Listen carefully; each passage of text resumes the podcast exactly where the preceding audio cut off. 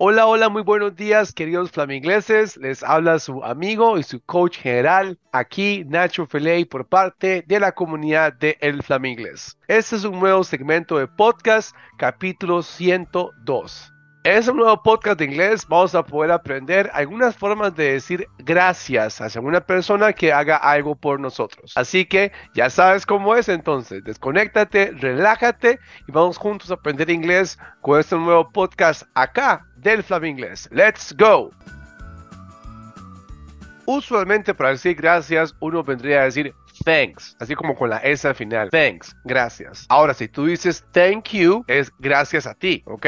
So, thanks and thank you. La siguiente sería thank you so much. Vamos añadirle un so much al final de ese thank you. Thank you so much. Muchas gracias. La siguiente sería thanks a lot. Thanks a lot. Es como que tú vengas a decir en español mil gracias. Thanks a lot. That was awesome. That was awesome. Eso fue espectacular. Eso fue genial. It was a huge help. It was a huge help. Fue una gran ayuda. That was huge. That was huge. Eso fue increíble, magnífico. That was huge. That was a bomb, man. Thank you. That was a bomb, man. Thank you. Eso fue una bomba. Muchas gracias. I'm speechless. Thank you. Estoy sin habla, o sea, boca abierto. I'm speechless.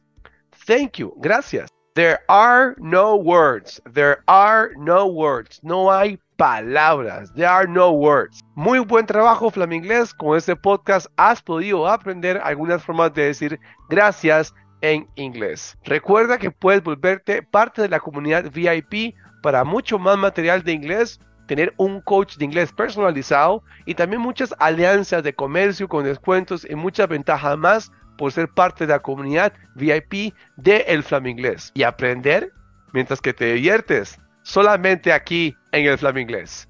See you.